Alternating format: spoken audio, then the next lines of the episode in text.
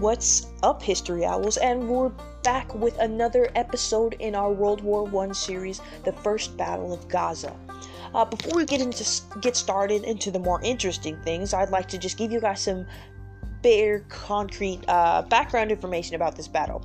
So, to begin with, uh, with the successful conclusion of the Sinai campaign, the Egyptian Expeditionary Force and its commander, Lieutenant General Sir Archibald Murray, had achieved their original objective, securing the Suez Canal against any further threat of Turkish attack.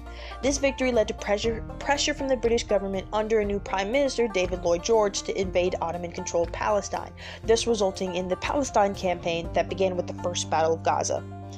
The First Battle of Gaza was fought on March uh, 26th of March uh, 1917. This battle was a powerful strategic undertaking by the British. British in the Middle East in 1917. Uh, the plan was not originally conce- considered feasible, but the British military eventually decided the campaign was worth the effort.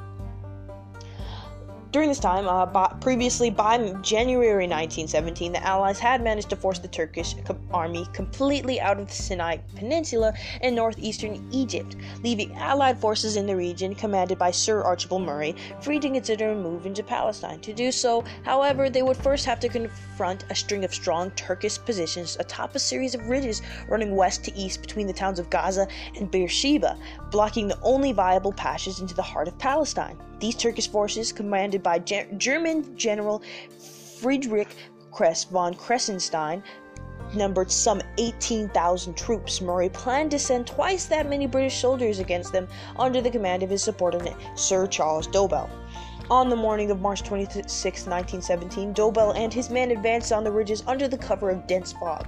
They were able to successfully cut off the east and southeast of Gaza and deploy troops to prevent tr- the Turks from sending reinforcements or supplies to the town. The 53rd Infantry Division, at the center of the advance, received considerable assistance from a cavalry force commanded by Sir Philip Chetwode. However, near the end of the day, with a victory in Gaza in sight, Dobell and Chetwode decided to call off the attack. The decision, attributed to the failing light and mounting casualties among the infantry troops, was nonetheless controversial. Other officers believed the Turks had been on the verge of cap- capitulating. Though the infantry resumed their, act- their attacks the next morning, the overnight delay had given Kressenstein time to reinforce the permanent gar- garrison at Gaza with 4,000 new troops. After confronting a renewed Turkish counterattack, aided significantly by German recon- reconnaissance uh, aircraft from above, Dobell was forced to call off the attack. His forces suffered 4,000 casualties during the First Battle of Gaza, compared with only 2,400 on the Turkish side. The First Battle of Gaza was considered a draw. The British suffered 4,000 casualties, while the Turkish troops ended up losing 2,400. The War Office in London received information about the battle, and it was utterly, in, utterly incorrect, as the estimation of Turkish losses was suggested to be around 7,500 in comparison to the actual number of only 2,400. This led the powers that be in Britain to assume they won a major victory, but this was not the case at all. The false information led the British War Office to order an attack on Jerusalem. The Turkish troops were well prepared for such an attack, leading to another tra- troubling incursion in the Middle East, or the Second Battle of Gaza.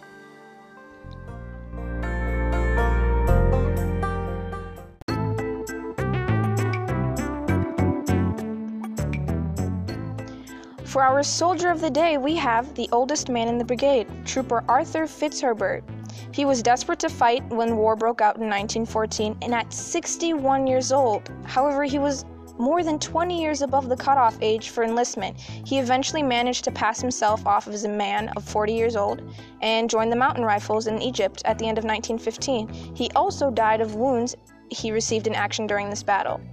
63 years old, and he was likely one of the oldest men who fought with the New Zealand Mounted Rifles Brigade.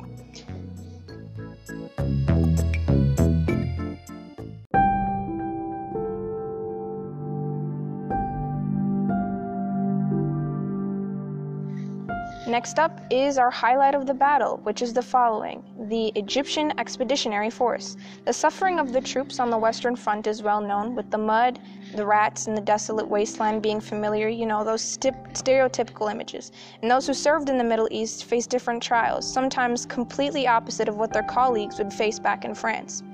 Some wartime and post war narratives of the campaign in Egypt and Palestine played down the difficulties faced by the troops. After all, the tempo of the operations for, that, for the Egyptian Expeditionary Force was fairly low for much of the war. And to the press or those who had not been there, the sun and the sand could give the impression that life among the pyramids and flesh pots of the mysterious of the mysterious East was an extended holiday. In truth, every day could be every day could be a struggle to survive the almost totally alien environment. Few, if any, of the British troops at all would have left their own country before and let alone travel to such areas. Even the Australian personnel, many of those whom have who are used to the hotter environment and terrains would find this extremely difficult.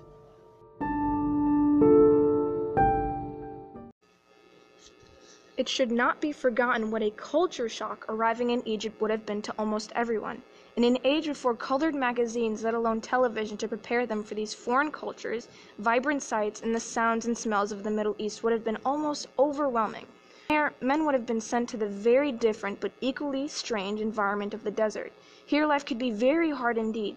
Just the heat itself could be a serious threat. In the summer, temperatures regularly topped 90 degrees Fahrenheit in the daytime, while in the khamsin, a hot blast of wind that blows for days on end up from the Sahara could send them soaring to over 120 degrees Fahrenheit. Yeomanry, Sergeant S.F. Hatton, almost Hatton recalled spending several days cooped up in a tent with his best friend during the khamsin.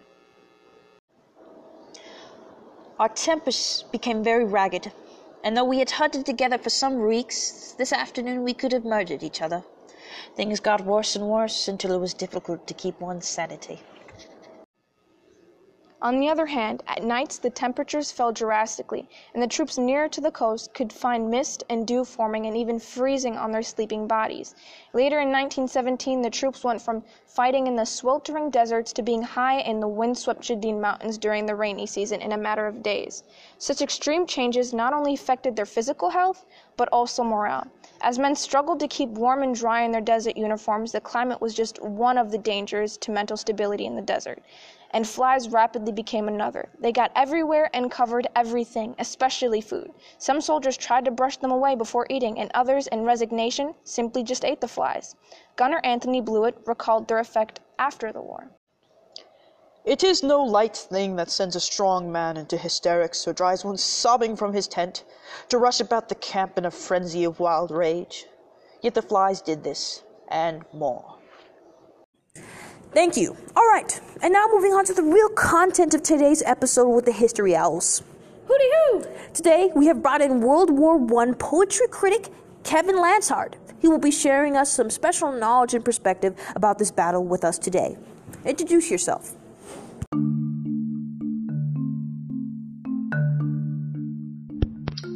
Hello, everybody. My name is Kevin Lanshard, and today I've decided to bring along a poem called The Dead Turk by famous World War I poet named Geoffrey Dearmer. Now, a little bit about Mr. Dearmer. He was a British soldier, joined in 1914, and soon became an officer of the 22nd Battalion of the London Regiment called the Royal Fusiliers. He served his first service in Egypt and Malta, which where he had gotten the inspiration to write this poem, The Dead Turk, three years before his death in 1996. The poem reads as dead, dead, and dumbly chill. He seemed to lie, carved from the earth in beauty without stain, and suddenly day turned into night, and I beheld again. And still Centurion with eyes ablaze, and cavalry re-echoed with his cry, his cry of stark amaze. Now I really felt this poem. I felt like this poem really entails the emotional trauma specifically towards uh, Mr. Dearmer um, in the Battle of Gaza, but more so the power and the motivation that death can bring upon a soldier. This poem really, this poem tells of an officer dying, and the next day, the fury still within his dead body brought forth his cavalry to fight again and continue on. In the line, he re-echoed his cry in stark amaze.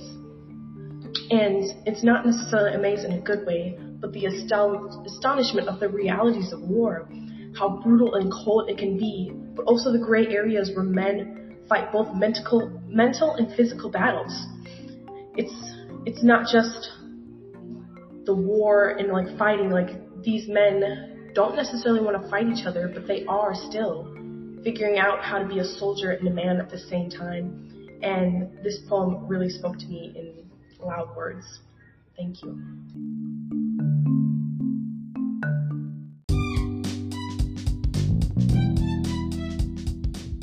Thank you for that. It is important to acknowledge all experiences within the war. Now, to close off today's episode with us History Owls, Hooty hoo! We're going to do a quick wrap up by quizzing one of our loyal listeners. Introduce yourself, Owlette.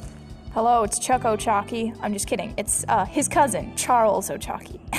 anyway, it's Gail, who isn't in this class, but I do listen to the podcast. So ask away, Janae. All right, th- thank you. Here's question one Where did the battle take place? Hmm. Oh, the Allies had managed to force the Turkish army completely out of the Sinai Peninsula in northeastern Egypt, so Egypt. Correct. Question two Who was in command of the Allied forces? Oh, uh, there was a British army officer, Sir Archibald Murray, who planned the attacks. Correct again! What an intent listener. Question three Who was in charge of the Central Powers? Oh, I know this one. The Turkish troops were commanded by the German general Friedrich Kress von Kressenstein, numbered some 18,000 troops. Correct again. Wow, I didn't even know this this much, and I'm the podcaster. Question number four.